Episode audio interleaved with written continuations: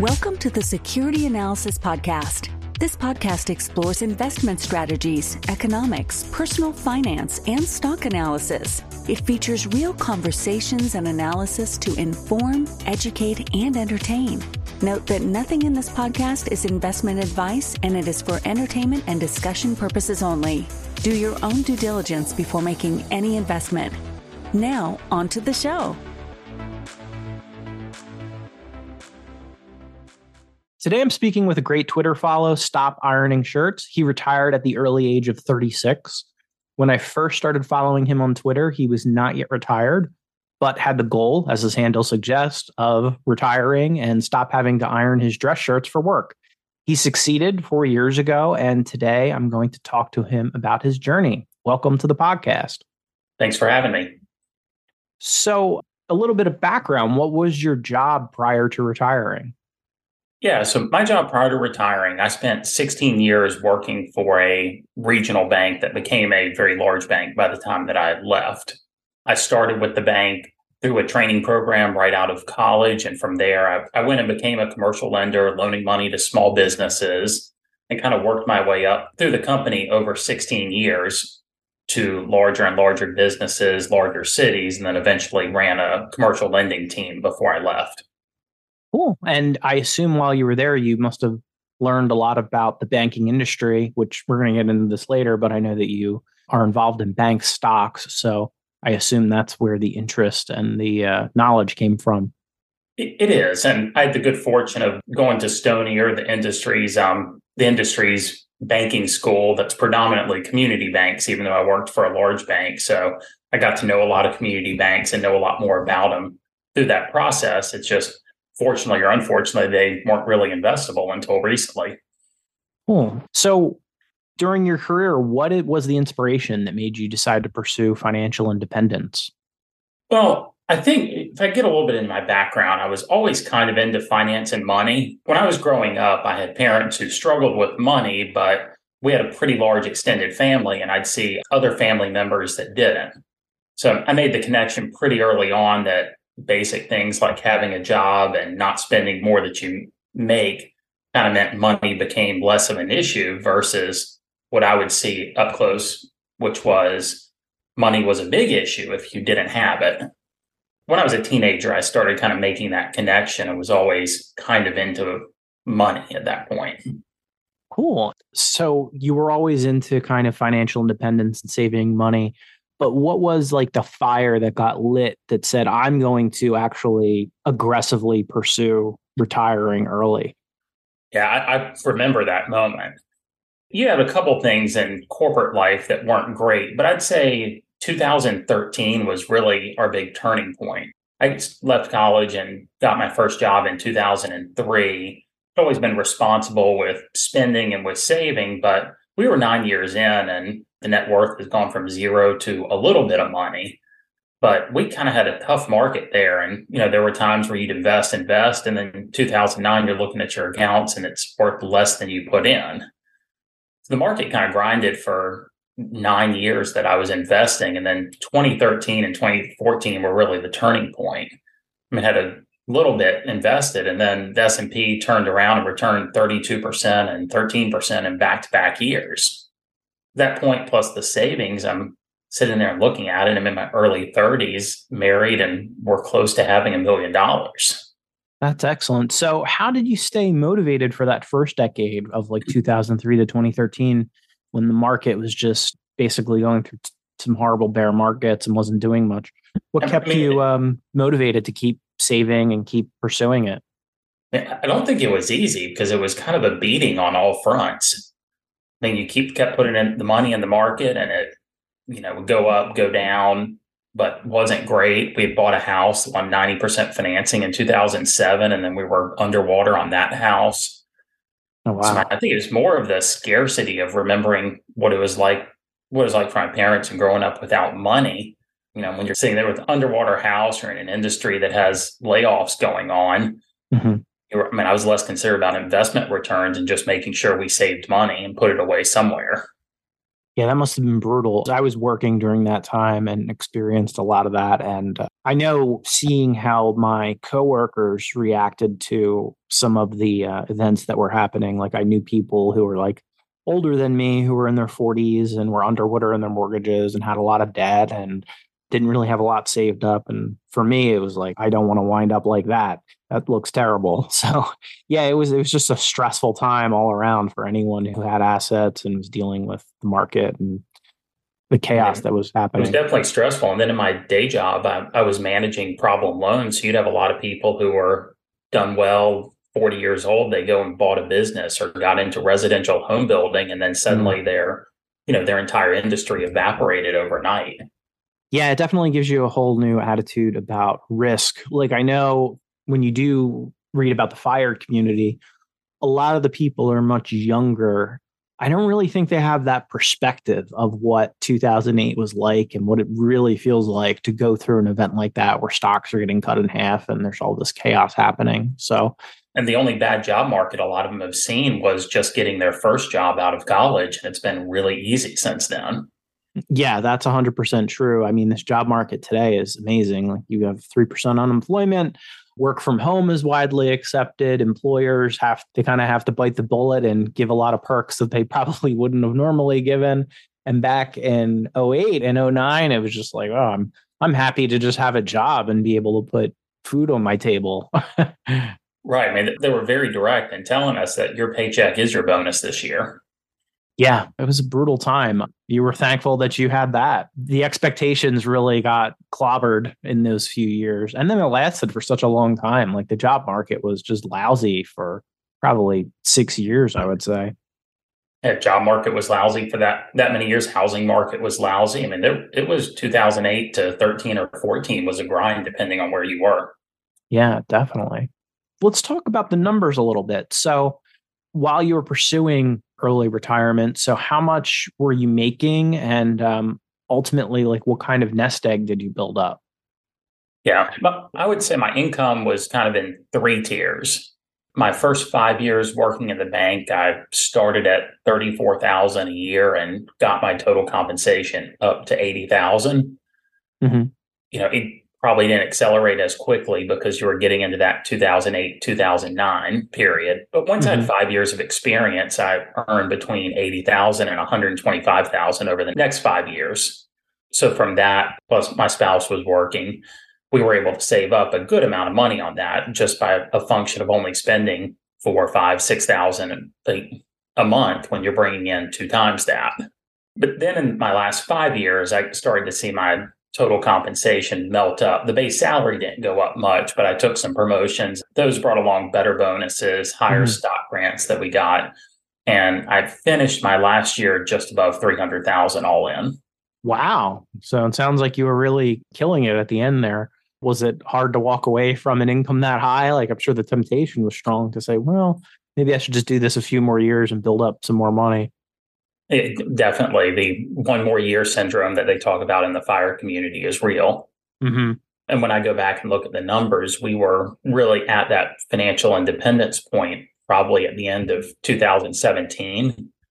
But but I'd done the math and it was just overwhelmingly beneficial to work another fifteen, sixteen months from that point. Gotcha. And what was your um, savings rate? I assume that it started out maybe a little bit lower and then increased over time. Um, where did it start and where did it end? Yeah.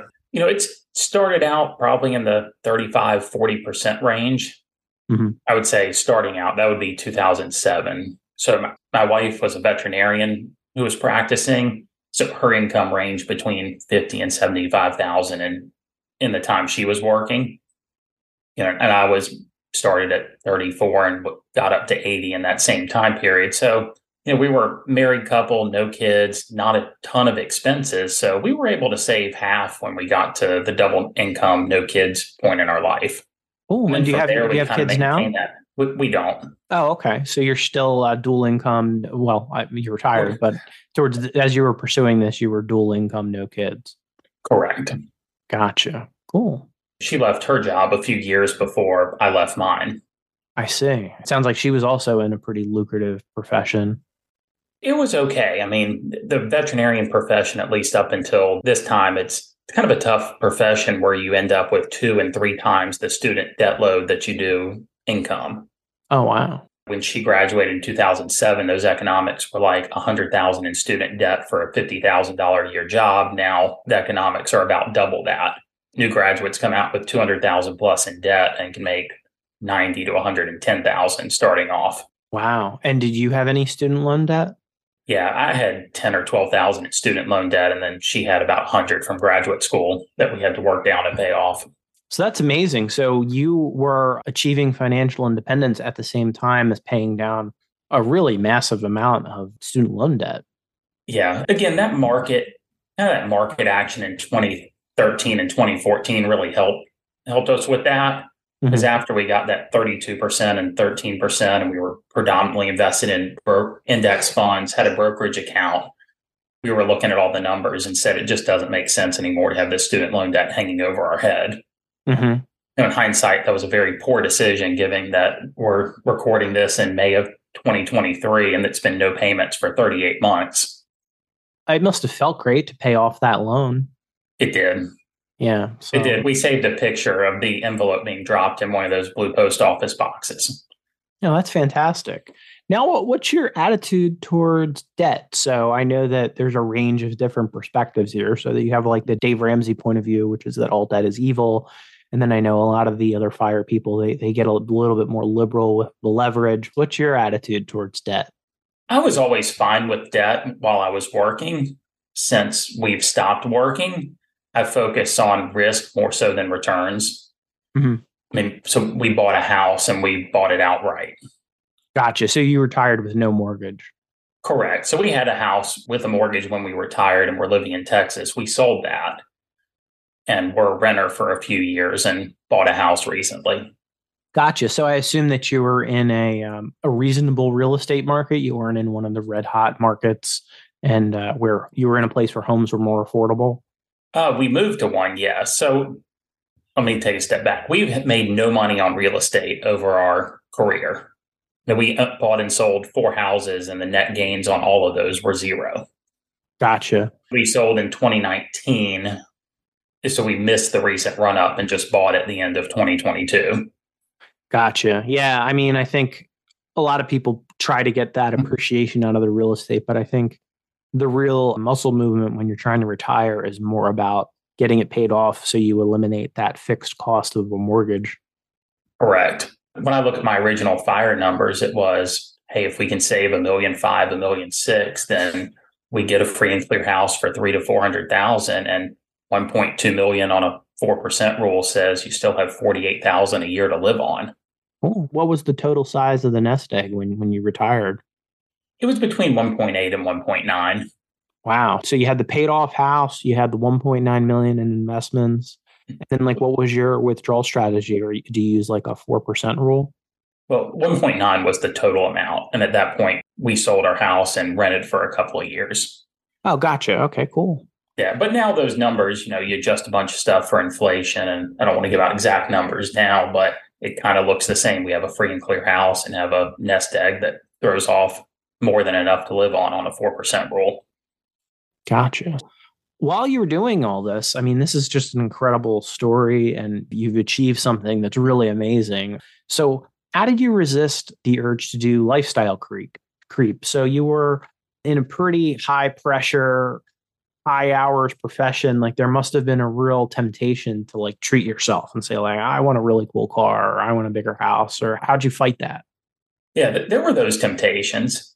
Yeah, I think there's house and car, the two really big ones until you get into meals out. And house-wise, we started valuing proximity. So after house number two, I valued proximity to the office over anything else. Mm-hmm. And I ended up with really ex- small houses on expensive lots. Gotcha. So th- there was some creep in lifestyle from a value of the house standpoint, but it wasn't an excessive house. We're talking three-bedroom houses, but on a lot in the kind of areas that they're tearing down and building seven-figure houses. Gotcha. So the structure was never really appealing as much as location and staying out of the car. And since I was only commuting for five to ten minutes, the car never really became important. Mm. So I bought a truck in two thousand seven and kept it until twenty twenty-one. I'm in the same boat with commute times. So I used to have a very long commute when I was younger, and I uh, I didn't really think it would be a big deal, but it really does start to weigh on you, and there is a real opportunity cost to the time that you spend on the road. I definitely um, align with your decision there to be close to work. That was one of the most eye-opening FIRE articles I ever read, and it's Mister Money Mustache has some as an article called "The Hidden Cost of the Commute." Mm. And at the time, I had a thirty to forty minute commute in each direction, and when I had an opportunity to change that, I did. I vaguely remember that article, but what exactly does he say there? Um, are some of the hidden costs of the commute? He talks about the direct cost. I mean, it's the direct cost of car, gas, and the indirect opportunity cost of you can only do so much while you're in the car. Yeah, and then there's the maintenance. I guess the maintenance is a big part of it. And then just the depreciation on the vehicle is kind of a hidden cost people don't think about. Right. But then just the hours that it's taking away from doing something else, because he also gets into the health cost of it. Like, well, if you live three miles from the office, you have alternate forms of commuting depending on your job versus if you're twenty miles in a suburb, you have one option, which is drive that car. Yeah. And then when you're sitting in a car, say you have like an hour long or hour and a half commute, you know, that's, uh, that could be ten hours a week. On top of that, then you get home, you've been sitting on your butt for an hour, not really doing anything physically productive. And then you probably don't really feel like cooking a Yeah. The convenience cost of food that comes with it is huge. Yeah, there's a lot of stops at the McDonald's drive-through that probably takes a toll. So, yeah, that's a good point about that cost. Yeah, so I'd say that helped me the most with housing and transportation lifestyle. And then food, I was fortunate to have a job where I got to take customers out to lunch and dinner. So the last thing I wanted to do on my own time was be sitting in a restaurant. Oh, cool. So you got your lunches in when you were taking clients out? Correct.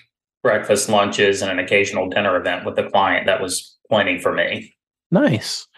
So what were some other strategies you did to kind of keep your costs under control to try to minimize your expenses? We always enjoyed traveling, but we were pretty reasonable on expenses, especially in the second half of our pursuit of financial independence. We got more disciplined on making sure each, each myself and my spouse, we got two credit card sign-up bonuses a year so that offset our travel to the tune of two thousand to two thousand five hundred dollars a year. We like traveling during off seasons. You know, as bankers, we get random holidays in February, October, November, and we would mm-hmm. plan a lot of travel around that. You know, we realized over time, we'd rather just rent a condo when we go somewhere because, again, if I'm going on vacation, the last thing I want to do is go sit in a restaurant. And if you go to a resort hotel, you're that means three meals out eating at a restaurant. Right. Much easier to rent a condo, go to the grocery store the day you get there, and then you're completely free to explore. How about like um, everyday costs? So did you guys eat out a lot? Did you do takeout a lot? Or um, were you pretty good about mostly cooking at home? I think that's a pretty huge expense that adds up over time. We got that out of our system after the first three or four years of living in a big city. Mm-hmm. We came from a more rural area of the Southeast and then moved to Atlanta, and we ate out a whole bunch for the first couple of years we were there. And then we've kind of been there and done that, and it wasn't something we valued. Gotcha. Cool. All right. So um, what was your investment strategy while you were pursuing financial independence? What was like uh, your allocation of stocks? Yeah. While I was pursuing financial independence, I was primarily in index funds. I would play around with individual stocks, but never in large enough amounts to where they were making a big impact. Mm-hmm. I think savings rate was, I try to tell people this, for the first million dollars, savings rate is way more impactful than what you choose to invest in. As long as you can get at least the market returned, plus a high savings rate, you'll get to your number. During yeah. the second half of that financial independence journey, I started getting a little more involved because once you have a good nest egg, risk really starts mattering. Mm-hmm. You have more to lose, and you can't go and take risks that are going to wipe you out. And while I love index funds, they're very tilted towards large cap growth, and you can have a decade where large cap growth can do nothing. Right. Or go negative while everything else just chugs along. One of the reasons I like talking to Value Stock Geek And the only other thing I would say that was kind of unique is I did have a deferred compensation plan that the company offered, and that allowed me to defer a lot of money pre-tax. Oh, nice. It was, it was set up to where I could pick a high percentage, and then once my four oh one k filled up, it went into this secondary plan, and I have this secondary plan set up to where it pays out in monthly payments over fifteen years. Gotcha. So it was really nice while I was at a higher tax rate to be able to put aside fifty, seventy-five, upwards of one hundred thousand dollars a year at the end that would then be paid out monthly at a uh, much lower tax rate. Very cool. And uh, yeah, I, I agree that as you get more money, diversification becomes a lot more important because the um, fluctuations that you can see in the market or in a single asset class can be very difficult to deal with. So yeah, I think those principles of diversification are become very important later on. Um, and I agree with you that they're less important early when you're just saving money. If you're just starting out and you've got ten thousand dollars in investments, you know, it doesn't really matter what it's invested in. It's more about how much money you're saving every year. Right. I mean, you, you could go do thousands of hours of research on stocks over the first couple of years on a portfolio that size, and it really does nothing for you when you should have gone and driven an Uber. Just right. Make more money. Right. Yeah, I'm I'm one hundred percent in agreement with that. So how do you deal with volatility in the market? Like, how do you stay the course these days now that you have such a large amount of money and um, you could start to see your previous salary could be an annual fluctuation in your portfolio? So how, how do you deal with that?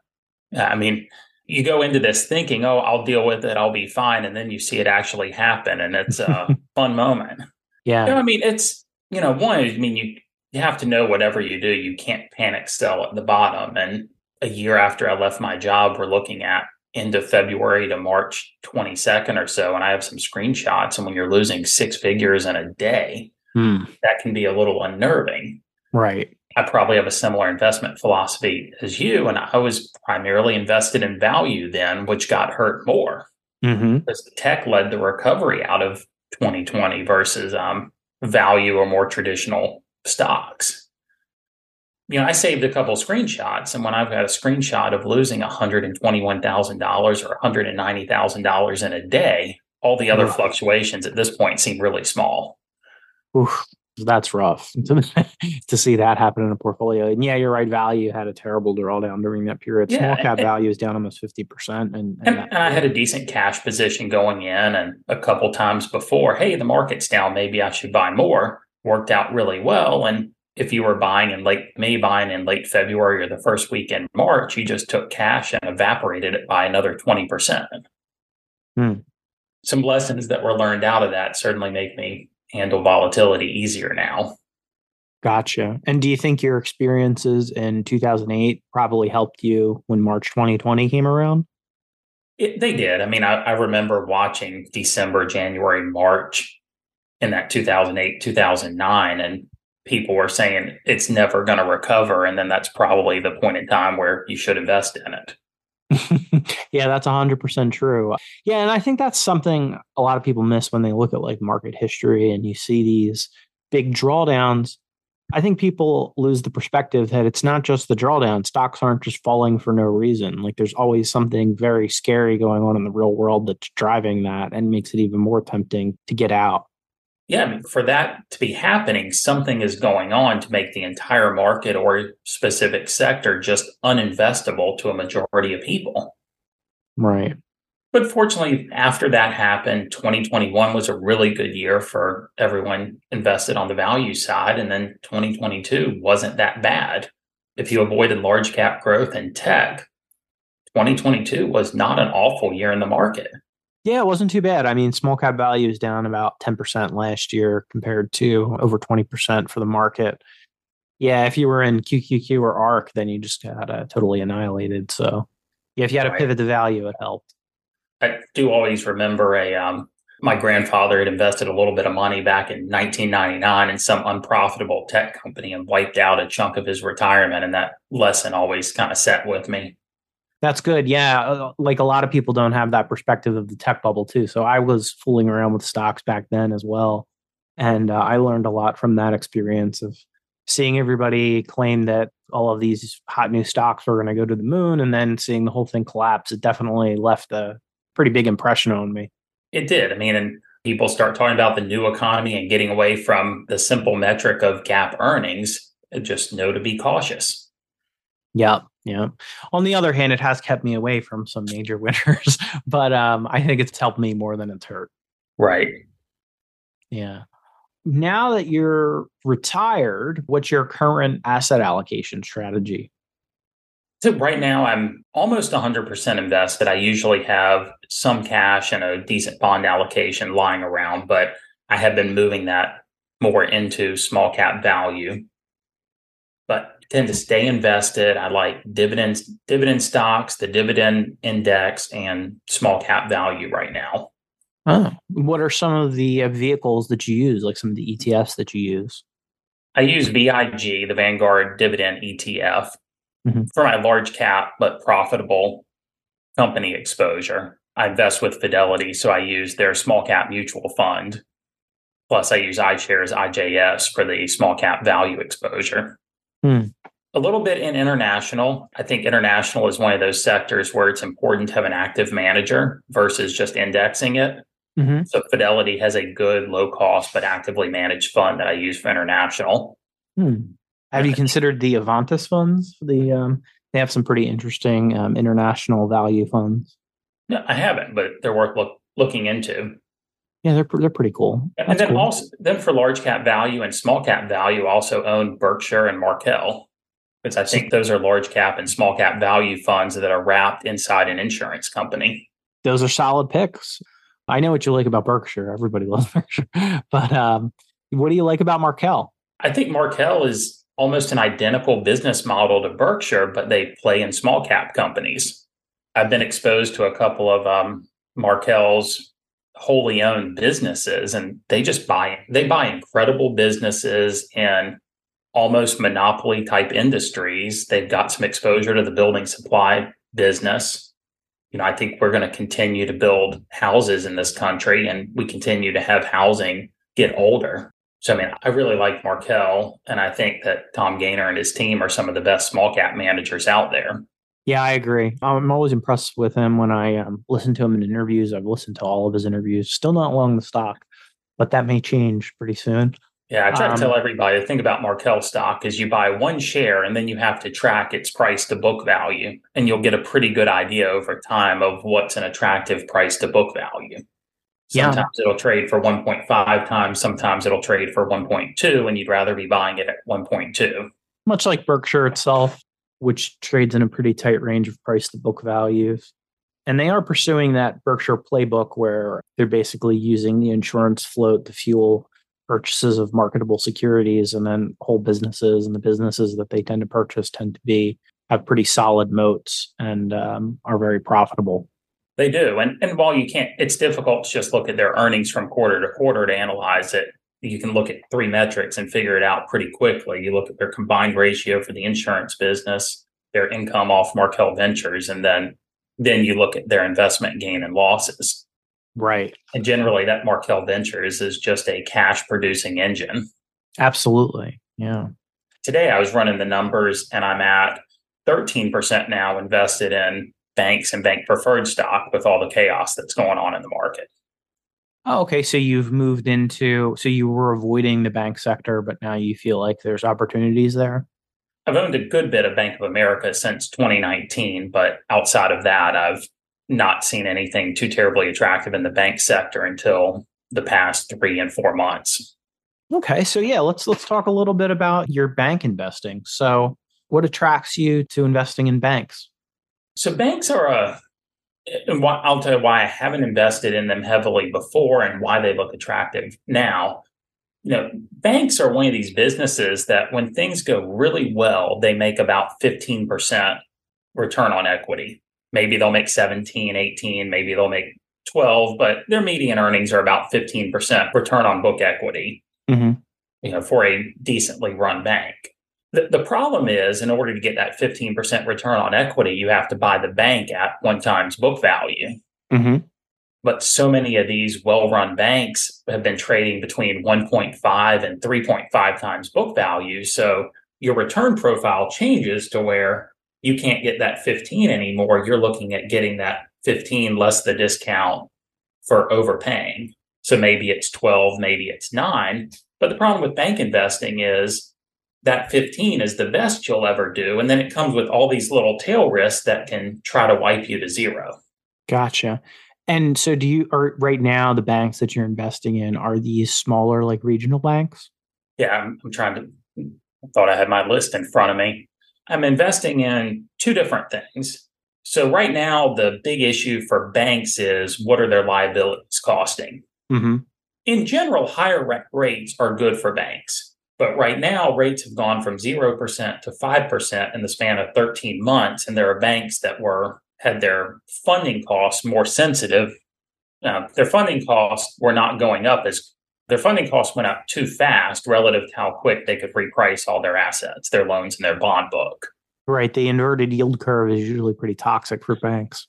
It, it has been. And then even when they go and make new loans, you know, they can only get six and a half, seven percent on the new loans. But to get that incremental dollar of funding, they're paying five. Right. So what I like and what I've been looking for is, one, I've been looking for smaller banks that have one hundred plus year old deposit franchises and just appear to be competently run. Because mm. a one hundred year old deposit franchise means that small bank has anywhere from thirty to fifty percent of their deposits that cost nothing. Right. So even if the other half of that of their deposits cost five percent, their all-in cost of money is two point five percent. And they've probably survived many similar environments in the past of inverted yield curves and recessions and financial Correct. crises. So, Correct. You know, and even these banks that may be medio- run, mediocrely run banks, their loan yield now is four point eight five percent. So I look at that and say, worst case scenario, they're still making a two point five percent spread on their money at this one point in time. And oh, by the way, they're going to slowly be rolling off those loans and repricing them and get back to their historical spreads. Gotcha. And I found a number of those banks that are trading for seventy, eighty percent of book value. Mm, wow. These are smaller. These are smaller banks. Yeah, you can find that if you look for banks with asset sizes of less than five billion dollars. And obviously, I'm not going to give a bunch of specific names because these are all small, but really you... For anybody listening, you look around your town and say, what are the smaller banks? And then right. you can pull up their investor relations and pretty quickly see what is total loan yield, what is net interest margin, what's their tangible book value per share, which they disclose in their press releases. And then you yeah. can look at percent of non-interest bearing deposits. And it's just, there are so many people that don't want to be invested in these banks. They have large retail shareholder bases, so they may be sixty, seventy percent owned by people in the community who just don't follow the stock. So that means when people do want out, there's just no buyers. Right. So it's um, driven some pretty big discounts in these stocks. Yeah, it, it definitely looks like it's gotten attractive. I guess that the open question right now for the smaller banks would be, if we're going to have a recession, how serious that recession could be. Is that something that worries you at all? To an extent. Twice in my career, I worked in college towns. So one thing that's attractive to me is buying these community banks that are headquartered in the same cities as large state colleges. Mm-hmm.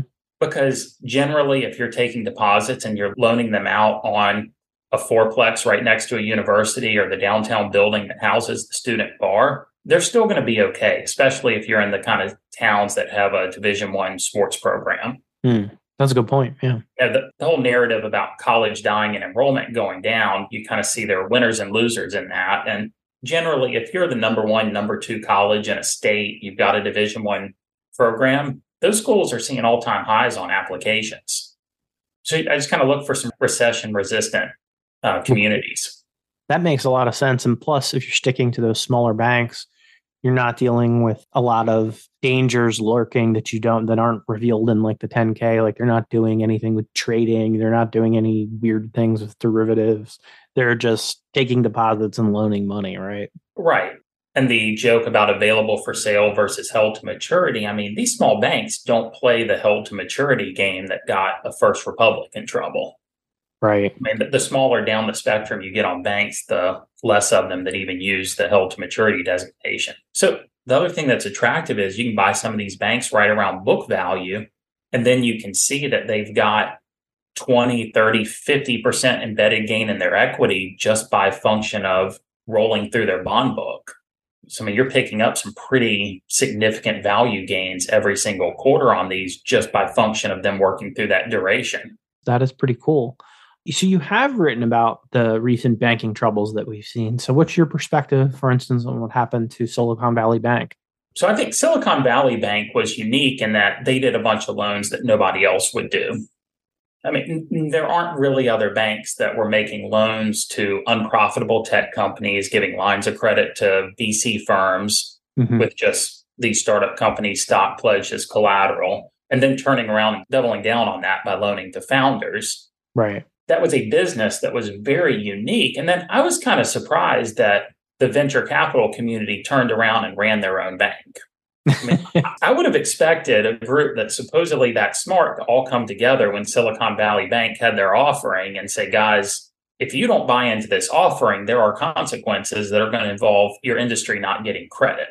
Well, I, maybe they did it on purpose to engineer a run on the bank so they knew that everyone would just get bailed out rather than try to try to keep the bank running effectively. It, it almost seems like it was they engineered it to happen this way. I mean, it, it seems like it, but if, if the venture capitalists would have thought through it, it's it's a real challenge because there are other banks who've kind of gone in and out of that space to loan to these companies, but nobody's been as consistent at it as Silicon Valley Bank. Right. And then First Republic was just a massive mismatch of how they were funded versus the loans they were putting out. I mean, I think there's a lot of blame to go around in that. And the San Francisco Fed doesn't look very good having that failure come out underneath them because, I mean, the Fed telegraphed that rates were going to go up for six months before they did it and then slowly raised rates up since then. And this all happened while First Republic did not have a chief risk officer. Wow. I just, you know, how you can get that upside down that quickly and your assets versus your liability is just unfathomable. Yeah, I, I don't really understand why more people weren't saying things about it. There were some short sellers that had some interesting perspectives on it, but it seems to have kind of taken the banking community by surprise. And then when you take a look at the facts, it seems like this was almost destined to become a problem. Yeah, and I personally expected them to just let the bank zombie through their equity and time and let that fix the problem. But you know, all the depositors fled and then the Fed had to make a choice. And I owned a little bit in the First Republic preferred stock thinking they're going to be allowed to zombie through this, issue a bunch of stock and dilute their commons, but they'll be allowed to survive. And they certainly weren't. Hmm. Right. Now, um, how do you think about the Fed's handling of it? Do you think that they handled it in a competent way? I think they've handled the banking side of it as best they can. And I love your jokes about blaming the Fed for stuff, especially uh, investment underperformance. They're incredible, by the way. Yeah, that's a common theme in the investment world. If you can find anybody to blame but yourself, you'll blame, right. You'll blame it. but but I, mean, I certainly think in hindsight, everyone's going to look back at what happened and say, you know, by the third quarter of twenty twenty-one, the Fed should have started inching rates up and they should have stopped buying mortgage-backed securities. Mm-hmm. Because the last six months of both a zero percent short-term rate and then manipulating your long-term yields down like they did has just created a bunch of consequences that I think are, I mean, it's just going to take a long time to work out. I mean, that last six months of the housing market being juiced like it was, you know, that last six months of all the banks and all the fixed income investors having their long-term yields driven down to sub three. Right. I mean, I mean And just the number of people that got mortgages below three percent, that's a massive amount of stimulus for the economy that just isn't easy to pull out. Right. And then on top of that, you had a ton of fiscal stimulus. So you had everything that the Fed was doing, which they probably did too for too long a period of time. Then the federal government, not only did they do the um, aid during COVID, which was, I'm sure was, I think a good case can be made that that was necessary. But then there was a huge stimulus bill in early twenty twenty-one, which, which was probably overkill. Yeah, I mean, you see first bill, probably okay, and then you get to the second and third, and you're kind of scratching your head. Yeah, like, what are you guys thinking? Like, I mean, I think by January twenty twenty-one, unemployment had already pretty much normalized. We were down to six percent or so. So at that point, we probably should have been taking stimulus out of the system instead of piling more on. Right. And then you look at what happened with First Republic. I mean, here's a bank whose deposits went up fifty percent in the span of nine or twelve months. And then just unfortunately, they did what banks do with those deposits. They think they'll be around forever and they invest them in five-year bonds. Right.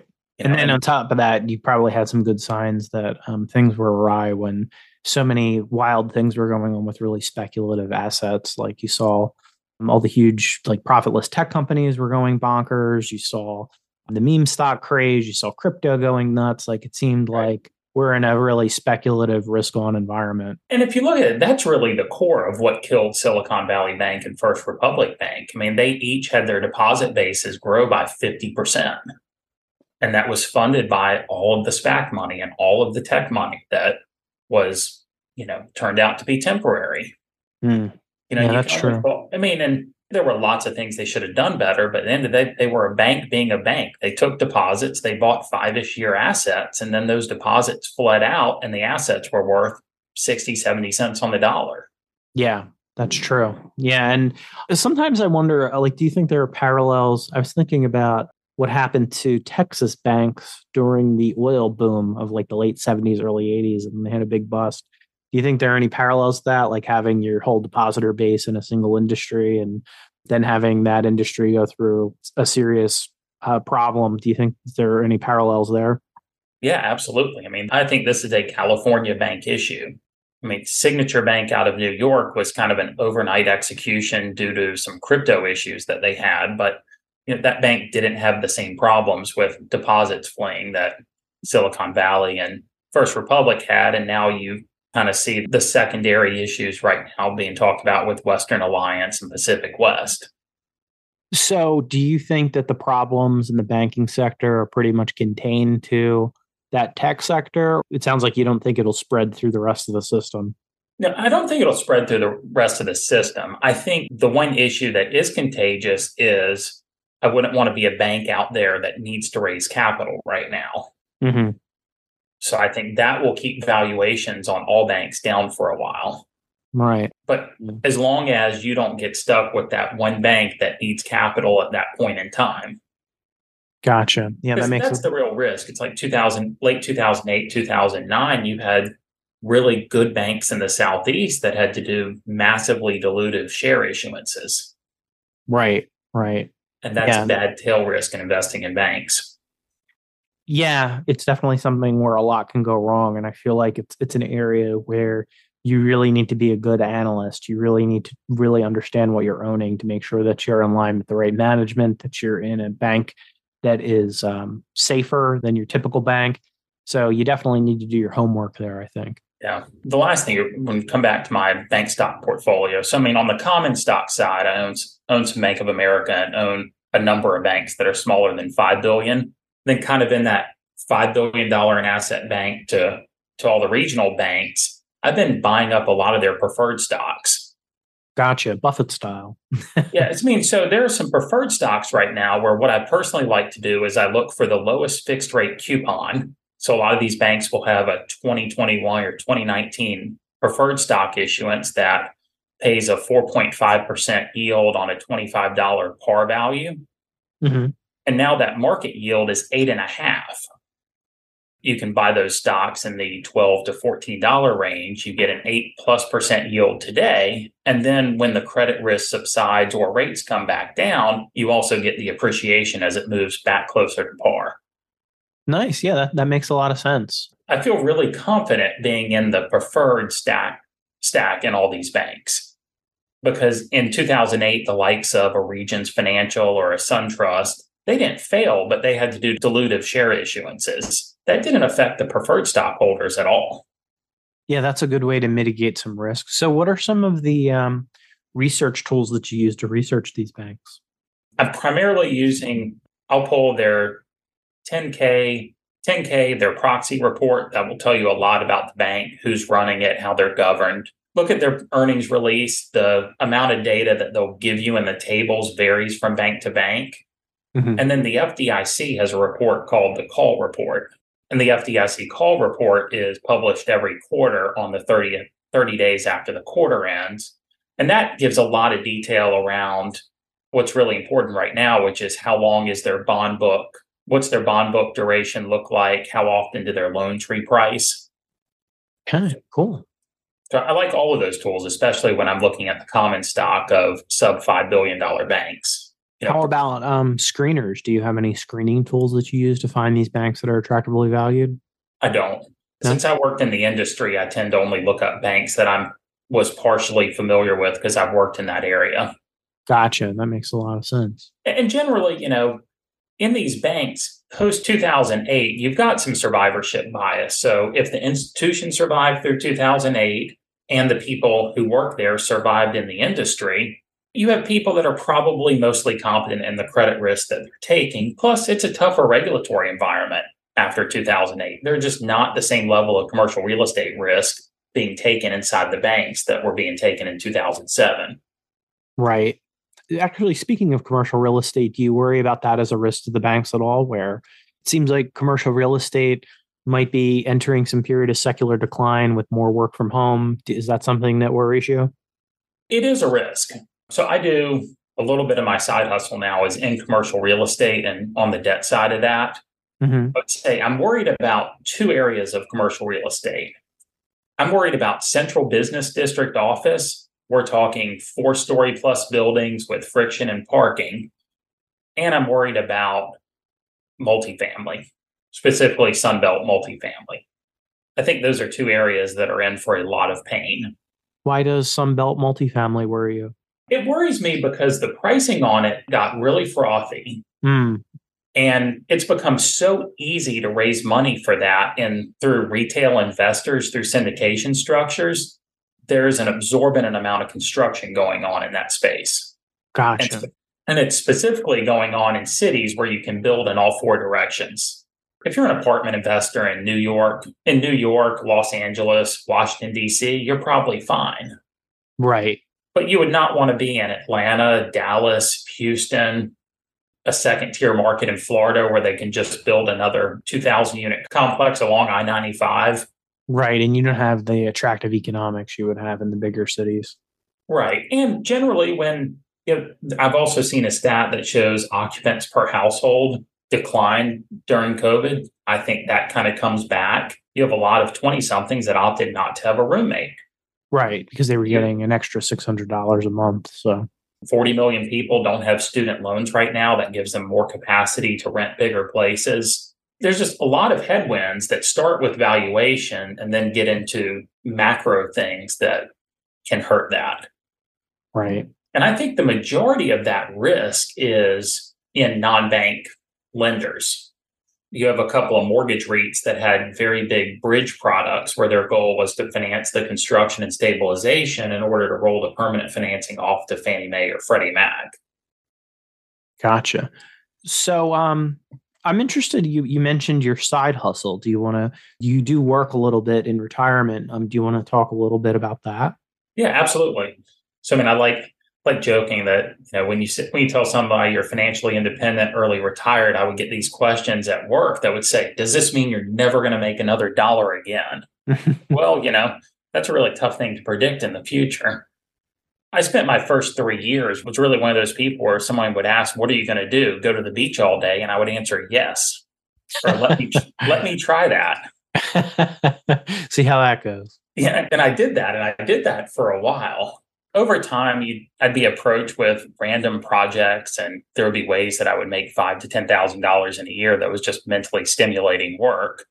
Mm. And then a little over a year ago, one thing led to another on a project that I was working. And now I broker a few commercial real estate loans a year. And I get gotcha. to pick and choose the people I work with. They're ninety to one hundred twenty day projects, but long term, it generates about one sixth of the income I was making at work for one sixth or less of the obligation. Right. And do you find this work a lot more fulfilling than your previous career? I do. And it's more about the, just the mental stimulation from it. I enjoy solving the puzzle of putting a deal together. Right. And you have to move the borrower to one spot. You need to move a lender to another spot. And then there's all this stuff that comes up in the process where years of experience of seeing that before helps me solve that puzzle. Cool. I really yeah. enjoy that. And had I known that work coming in, I could have quit my job a long time ago. Right. And I've heard people in the who have fired early, they've talked about that, where it's not necessarily like they give up on work, but they find more stimulating work now that they have the freedom to pursue it. Correct. And I enjoyed my old profession. I just didn't enjoy eighty percent of the stuff that came along with working inside a large company in order to do it.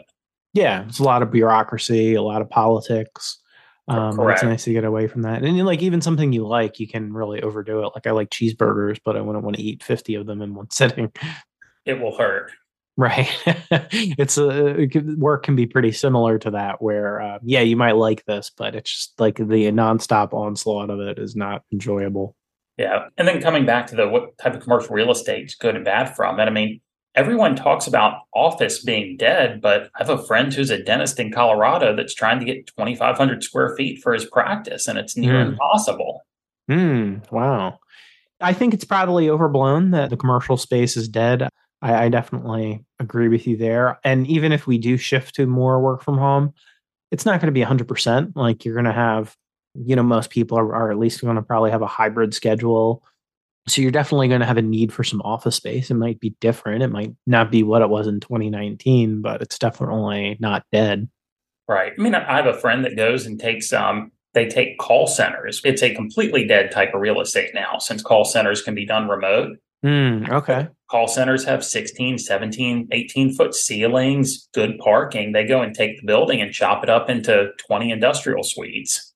Oh, wow. Okay. There's always some way to um, adapt to the changing circumstances. Yeah, for the most part, as long as you're not a four plus story office building inside a place that's difficult to park. Right, right. Yeah, that I mean, I think that real estate will be challenged for a long time. And it's mainly pension funds that own that real estate. Gotcha. Before we wrap up, I have one last question. So how has retirement benefited your life? It greatly. One of the main drivers to do it was location independence. So we've had that since twenty nineteen, no longer have to live in a big city. Initially moved to the coast of South Carolina, and now I live on the east coast of Florida. Mm. So being able to pick where we live was number one. Second is just complete control of my time. I mean, mm. I wake up every day and get to pick what I do. I have a rule that I don't have more than one scheduled appointment in a day.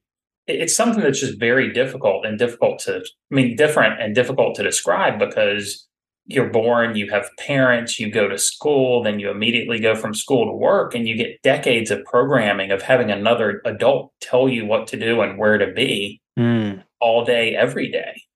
And, and now that's getting, over. Yeah. Getting out of that cycle was six. I mean, the first six months was just pinch me. I can't believe this is real. Mm. Then you go through kind of the process of this is really weird, and then you accept it. And I just love control of my time. Well, that's so cool. Well, congratulations to you on uh, achieving this incredible thing. Sounds like you definitely were very intentional and you really worked hard towards it. So one hundred percent congratulations on, on achieving this. Well, thank you. I appreciate that. And hopefully you'll be joining the group soon. I'm trying my best. Do you have any um, last thoughts, last things you wanted to point out to the audience? No, I mean, I think you kind of asked it on that last question. I mean, c- control of your time is really what financial independence is about. Awesome. And uh, what are the best ways to reach you and learn about you? Yeah, best ways on Twitter. I'm at Stop Ironing Shirts. I have a little semi-dormant blog that's at the same name. But reach out to me on Twitter, follow me, and you'll see me interacting with you back and forth on stock ideas. Awesome. Well, thank you for coming on today. Yeah, thanks for having me. Thank you for listening to today's podcast. For more information, please go to security analysis dot org. Subscribers to the website get early ad-free access to podcast episodes in addition to weekly in-depth profiles of companies.